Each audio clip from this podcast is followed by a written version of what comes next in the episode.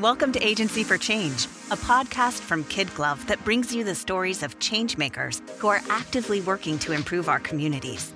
In every episode, we'll meet with people who are making a lasting impact in the places we call home.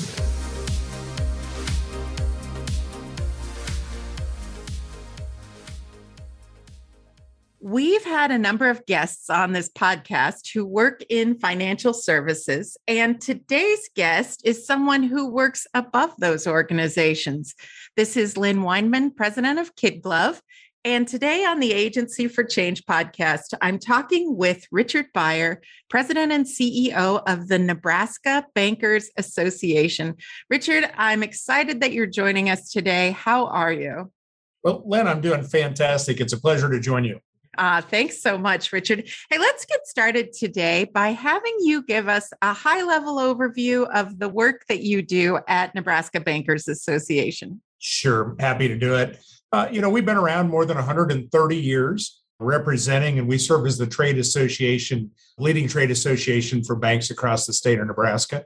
Uh, we represent about 166 banks, and with merger activity, that's always a bit of a moving target. But yeah. uh, about 166 banks representing uh, almost 15,000 employees, and we have members from Falls City to Chadron and just about every community in between. Every corner of the state. Richard, one of my favorite stories, we've had the pleasure at Kid Glove of working with a number of Nebraska's fantastic family owned banks. One of the stories I heard was at the founding of a small town in rural Nebraska over 100 years ago, there were three families, and they decided they wanted to have a great town. And so the families decided one family would start a bank, one family would start a co-op and the other family would start a store. And i imagine there was a church that popped up in there as well and maybe sure. a drinking establishment yeah, bar, probably bar as part of that. But uh, banks really are the backbone of a lot of nebraska's communities. Can you speak to the importance of this industry in the state of nebraska well, you know, it's it really is uh, the banking world is really the backbone of our small communities, and, and they support our communities in a lot of ways. And obviously, first and foremost, they provide credit and financing and deposit services to their customers, which yeah. is which is an important world in today's world. And they make sure behind the scenes that uh, your debit and credit cards work when you travel around the world and that money gets to where it needs to get to. But uh, that's part of the formula. But I think more importantly, as you begin to think about other kinds of things that our Nebraska banks are doing. Uh, obviously, they, most of all of them have a presence in their communities, so some kind of a physical presence and providing those services. Uh, they're making substantial contributions, both in terms of financial contributions for community projects. And if you go to any community across the state of Nebraska, and whether you're looking at the the turf football field, the local yeah. high school activities, uh, little league, all of those things. Uh, the nice thing about banking is it really is a community function yeah. Uh, as kind of as you kind of indicated. And so uh, our, our banks give back directly to their communities uh, through their time and talent. They also serve as volunteers educators and community volunteers for a variety of committees and boards and yes. really provide an important leadership function. So i think that's important. Uh, I think the other thing that's happening today, from our perspective, is that with 15,000 employees scattered across the state. We also provide great jobs and I'd say great careers with really competitive pay and great benefits. That's a great point. I had not thought about that that but that's a lot of employees. That's a great point. It is. And we see the benefits, especially in the rural parts of our state. Uh, many times uh, we are the secondary income for farm families or small employers. And many of our bankers, and obviously the importance of benefits is, is important in that discussion as well. So really, banks are the backbone of, of, our, of our communities and the backbone of the state. And uh, we are the boots on the ground in every community. Uh, that's fantastic. You know, Richard, at Kid Glove, we work with a number of nonprofits as well. And I think almost every nonprofit we serve has at least one banker, if not more, on their board of directors, actively volunteering, supporting, advising, usually in that treasurer role on the board often. But that that is a, a great contribution as well. So in the past year, obviously, we have been dealing with the COVID 19 pandemic. And I know bankers were on the front lines. A lot of times people don't think of bankers as being on the front lines, but they were. And I know Nebraska banks really worked hard on the PPP loan program that helped so many businesses. I'm curious, what was the association's role in all of that? And what were some of the things that you saw? Sure. Well, it's a great question. It's clearly been an unprecedented uh, 18 month cycle, and, and we've learned a lot through this process. Uh, you know, the NBA sort of played a, a bit of a facilitator role throughout mm-hmm. this process. Uh, in the early stages of the pandemic, we, we, as you mentioned, we saw the, the Paycheck Protection Program roll out, quite frankly, without a lot of guidance and direction. Oh, yeah. more questions than answers. Yes. And, uh, so I, I, know that our banks were actively reaching out to their customers early in the process. The NBA's involvement was really working with the SBA, with our congressional members and our regulators to make sure that uh, we were doing it and really getting involved in PPP in a safe and sound man- manner. Uh, we were actively reaching out to customers and consumers as part of that. Uh, you know, final numbers in Nebraska, banks made 114,000 loans. Wow, that's a lot of loans. And it's $5.3 billion mm. in loan capital. 93% of that was made by Nebraska banks, but uh, it, it, was an important process. And, uh, you know, for us, it was a lot of questions, and, and not every loan is the same, not every business is, is, is the same. And so we literally worked day in and day out with our members to try and get those questions answered. We also did some other things as part of that that people don't think about. And that was really helping our members understand uh, what it looks like to do shutdowns, mm. uh, you know, personal safety for their staff. Right.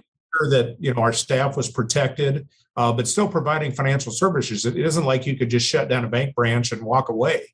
Right. Uh, we still had people working day in and day out, and and so we were heavily involved in that. Created a lot of both internal and external challenges that banks had to learn how to deal with in a very quick time frame. So uh, we we joked, uh, you know, now we kind of joke about the number of meetings and visits, and you know, we were literally doing a member call just about every day for three or four weeks, and just working our way through that with our members. And it's things as simple as help me find plexiglass vendors. Yeah, yeah, pe- uh, plexiglass, even things like um, hand sanitizer, which would be necessary for when yep. you're bringing clients in in yeah. those cases very difficult to find.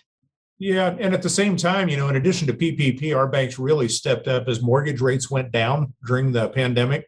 Yeah. Uh, a lot of people who are purchasing homes, buying larger homes, buying homes with home offices in them, all yes. of those kinds of things. And so we had an overwhelming amount of mortgage activity. Uh, so we're really working, trying to find ways to keep the doors open, uh, working on legislative things like online notary and online signing of documents. So pushing through legislation, working with the governor's office to make sure that we met all of those parameters. So it's been quite the experience and journey. Yeah. One that I hope we never have to do again, but uh, if we do, we've proven that we can do it. Yeah. You know, and, and one other one I'll throw in, which is always an ongoing concern in banking that we've learned a lot about, is the issue of IT security. Oh, 100%, right? 100%. Yeah. Yeah. yeah. So uh, how do you help a bank work remotely and move most most of their staff home and still make sure that the IT system is protected and that your customer information is safe? Yeah, I think all businesses, but banking in particular, you know, that cyber security is is a big issue that we all we all have our eye on. I have to give a shout out. Uh, Kid Glove works with two community banks, Farmers and Merchants Bank out of Milford, and then F&M Bank out of West Point and Gretna, and they they helped us out immensely. Their help and coaching through the PPP process was invaluable to us. So, and I know many others benefited from from working with their community bankers as well. Yeah, we, we've been told, Lynn, just as a side note related yeah. to that, uh, interestingly, that the first approved PPP loan in, in the country was yeah. made by a rural Nebraska bank at 3:42 a.m. on the day that the program opened. I believe it because they were on it before I even reached out to them. They reached out to me and said, "What help do you need? Here's what we think you need to do." And you're right, the SBA guidance wasn't clear. As a matter of fact, I think we filled out the forms twice because I think they changed in the early stages. A, a couple of times. So, so it was really great. I also have to say, some of my fellow entrepreneurs who are who are with larger national banks, which which uh, I'm not saying bad things about larger national banks, but they had a harder time working with those larger national banks versus our Nebraska based bankers. Well, I, I, think part of that is the relationship that our Nebraska yeah. bankers, large and small, have with their customers. Right. you know, I, I don't know that you always see that. You know, there's a lot of online lending and fintech solution providers, but uh, when a crisis occurs, that's when you need your friends. And in this case, Nebraska bankers are part are part of that friend circle in addition to being your business partner. I love that you say that because it's so easy to just push a button and do everything with a faceless uh, national provider. And having that friend in your local community is really important. So, switching gears a bit, Mm-hmm. Uh, I know today more and more people are talking about financial literacy. And I know that's something that you, as an association, as an industry, work on both for banks and for smaller communities where they may not have accessible resources. Can you talk with me about to me about some of that work? Absolutely. I'm happy to do it. You know, from a banking perspective, obviously our, our bankers want smart customers and smart consumers. Yeah. Um, so that, that's really what this comes down to. And, and our banks get involved in a variety of ways across the state. Uh, you know, we have more than 30 in-school savings banks now where where they literally have a bank branch inside of an elementary school. That is uh, great. And that number is growing. Yeah, we've Just got great. five more of those in process that, that we're very excited about. But we have other folks that actually have their own financial academies for students. We have other, uh, we have one bank that actually provides the Dave Ramsey board game to any customer. Oh, my you know, and, and, not to mention classroom presentations. And we also partner, our organization works with a company called EverFi. And we partner with uh, State Treasurer John Murante and his office to make that tool available to our schools. So EverFi is actually kind of a, a gamified financial literacy online tool that we provide to the school districts across the state of Nebraska. So there's a significant number of ways to do that. The other thing we have done more recently, and, and it's been a personal passion of mine because I work closely with the Council on Economic Education, who is out helping teachers be better teachers oh, in the yeah. literacy. But one of the things that we that we really found is is Nebraska was a little bit behind the curve, and so this past legislative session, we worked with Senator McKinney from North Omaha and Senator Slama from Southeast Nebraska to push through some legislation which was focused on enhanced financial literacy education mm. standards. And then also the legislation, as it was approved and signed by the governor, does require all high schools starting in 2023 to offer a class which students will have to take before they can graduate. I think that's fantastic. Yeah.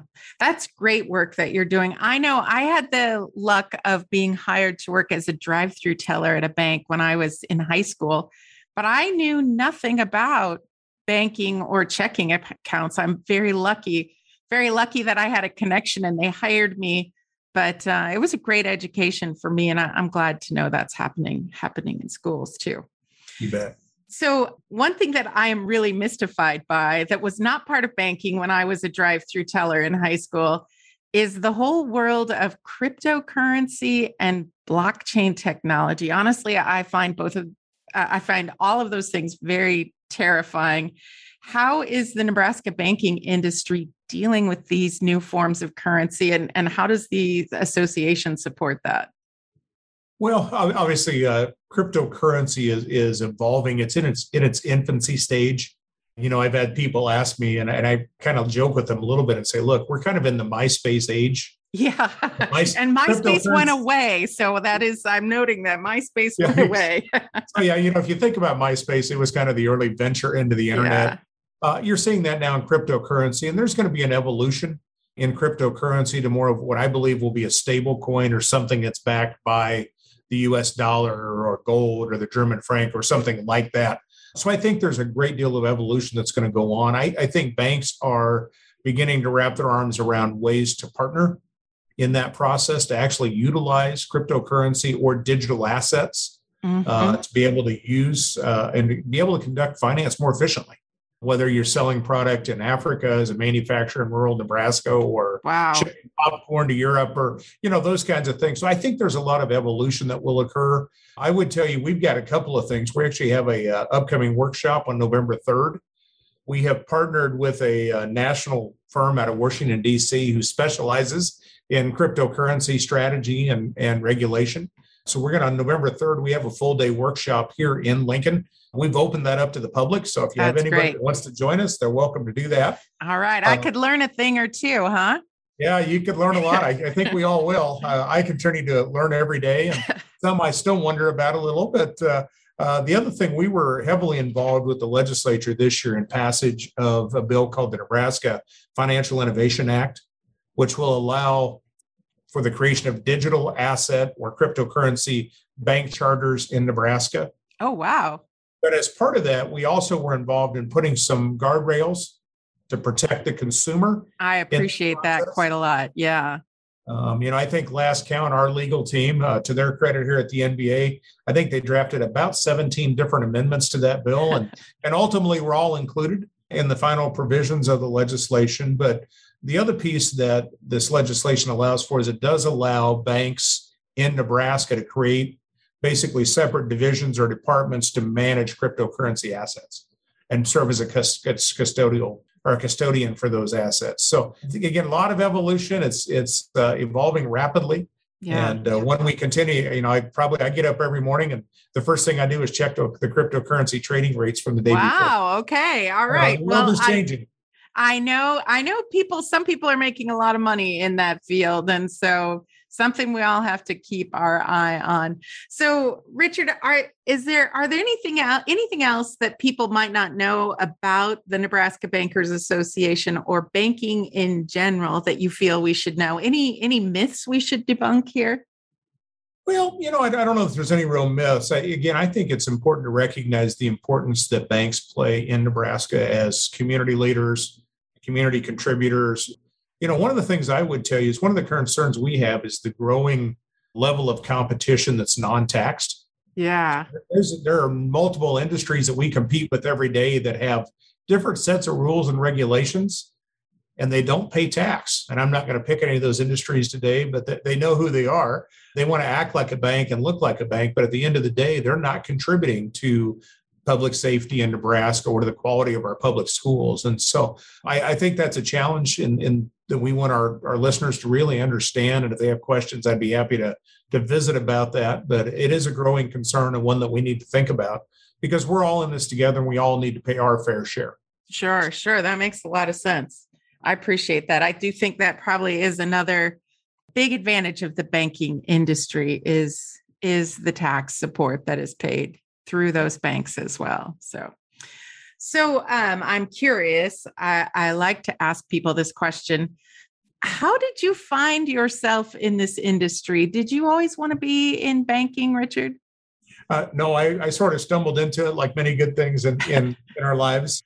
You know, my background is I came to graduate school here at UNO, wanted to be a city manager and got involved in the planning and economic development business. So that, that was sort of my background. And I had a chance to do that in La Vista, York, and North Platte. And then uh, in 2003, I came back to work and went to work for Governor Johanns as head of economic development.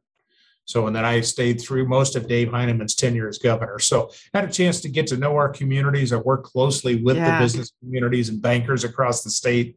But really, what I found, and I, you know, as you get older, maybe you step back a little bit more think a little bit more about your career and what you what what drives you every day. And for me, it's really a, a passion that connects and bridges government and the private sector.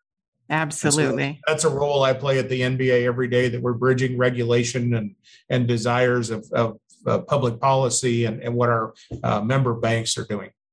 You know, I always say that I think one of the greatest roles of any association, and one of the reasons I, as a business, like to belong to a lot of associations, is I know that you can look after important issues and legislative, do the legislative and advocacy work that I, as an individual, just can't stay on top of all the time. So I can see where that experience would be helpful.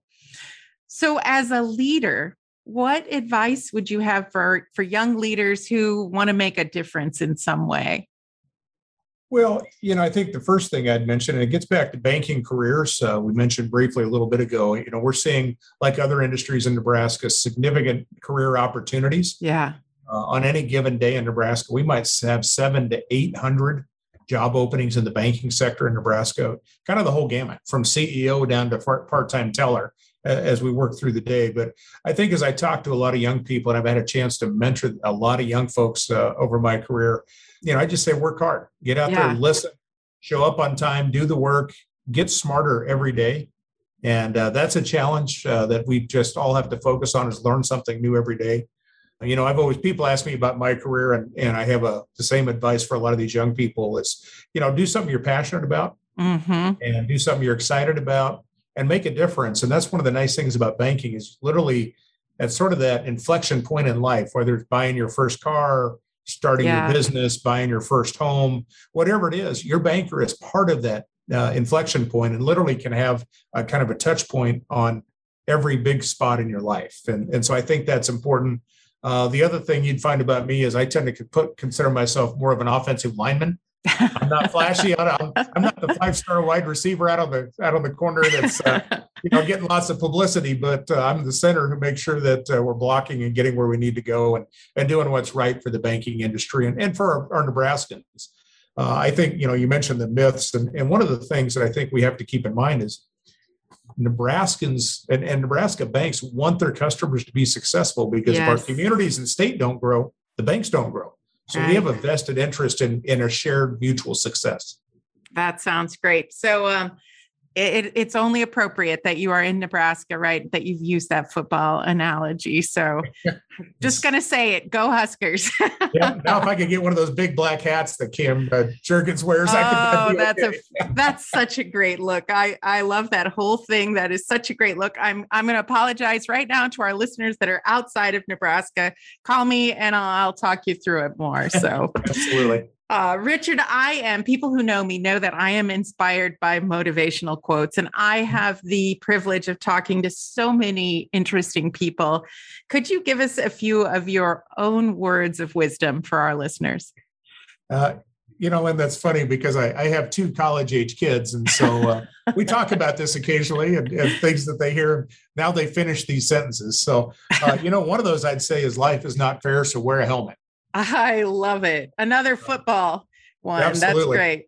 Absolutely. And, and, my kids finish that. If I start to hear them complaining, the answer is life is fair. And then they said, yeah, wear a helmet. So wear a helmet. I love they, it. They know that. I, I think the other one really came from my father. And, and my dad was a blue collar heating and air conditioning contractor, worked really hard, you know, never made a lot of money, but did the right things in his life and yeah. was involved in the community, served on the school board. And he had a saying that probably stuck with all of us. And that was always do the right thing mm.